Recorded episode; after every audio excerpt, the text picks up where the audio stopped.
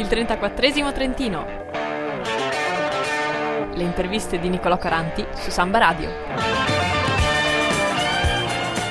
Michele Reich in arte Zero Calcare con la profezia dell'armadillo hai venduto prima migliaia di copie autoprodotte adesso con Bau Publishing quindi una, una casa editrice vera 20.000 copie se non sbaglio ci racconti un attimo com'è successo e cosa significa questa cosa per te? È successo in realtà appunto che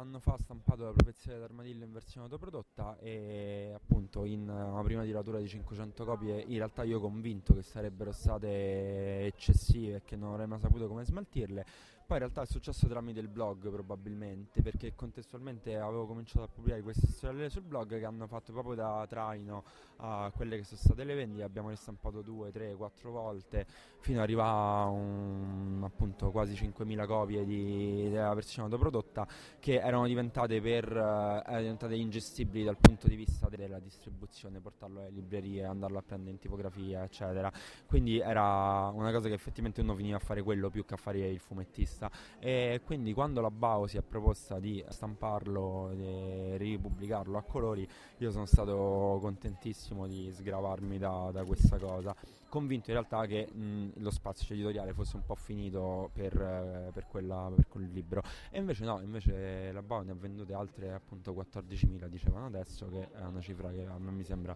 eh, inverosimile proprio da, da inimmaginabile per, per come pensavo io che ne penso? In realtà non lo so, sono un sacco contento e penso che sia un po'. credo che, che c'entri molto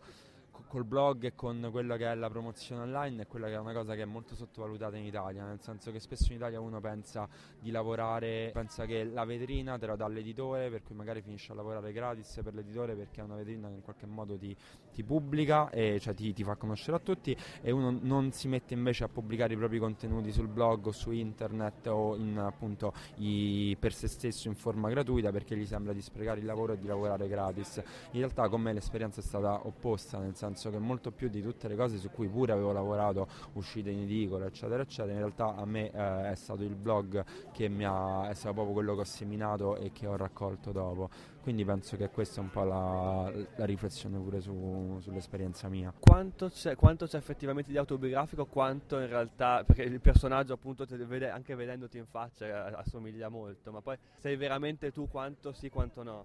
No, sono io assolutamente. Ti ringrazio per dire che mi assomiglia molto. Devo dire che ho l'attaccatura di capelli più alta. e sono le, sia le storie del blog che la profezia dell'armadillo sono completamente autobiografiche. Nel Polpo alla gola, che è il nuovo libro uscito con Bao, è tutto largamente autobiografico, ma non al 100%, nel senso che per la prima volta ho provato a fare una storia che fosse un mezzo giallo, un mezzo, con un mezzo elemento di mystery, eccetera. E in quella cosa lì, anche se la genesi dell'elemento mystery è effettivamente autobiografica in quella legato a un episodio della mia infanzia, eh, quello che poi è l'intreccio e invece lo, lo snodo, la risoluzione invece è di fantasia insomma. Progetti per il futuro? Continuare col blog continuerai con pubblicazioni successive? Ah, io ehm, quello che mi ero dato anche un po' adesso per quest'anno che viene, eccetera, era di riconcentrarmi un po' sul blog perché era una cosa che mi andava di curare un po' di più, visto che poi con la pubblicazione del libro anche quest'estate avevo dovuto un po' allentare le pubblicazioni, eccetera. Io ho in realtà un, sacco di idee, una in particolare un po' più costruita per un altro libro che eh, appunto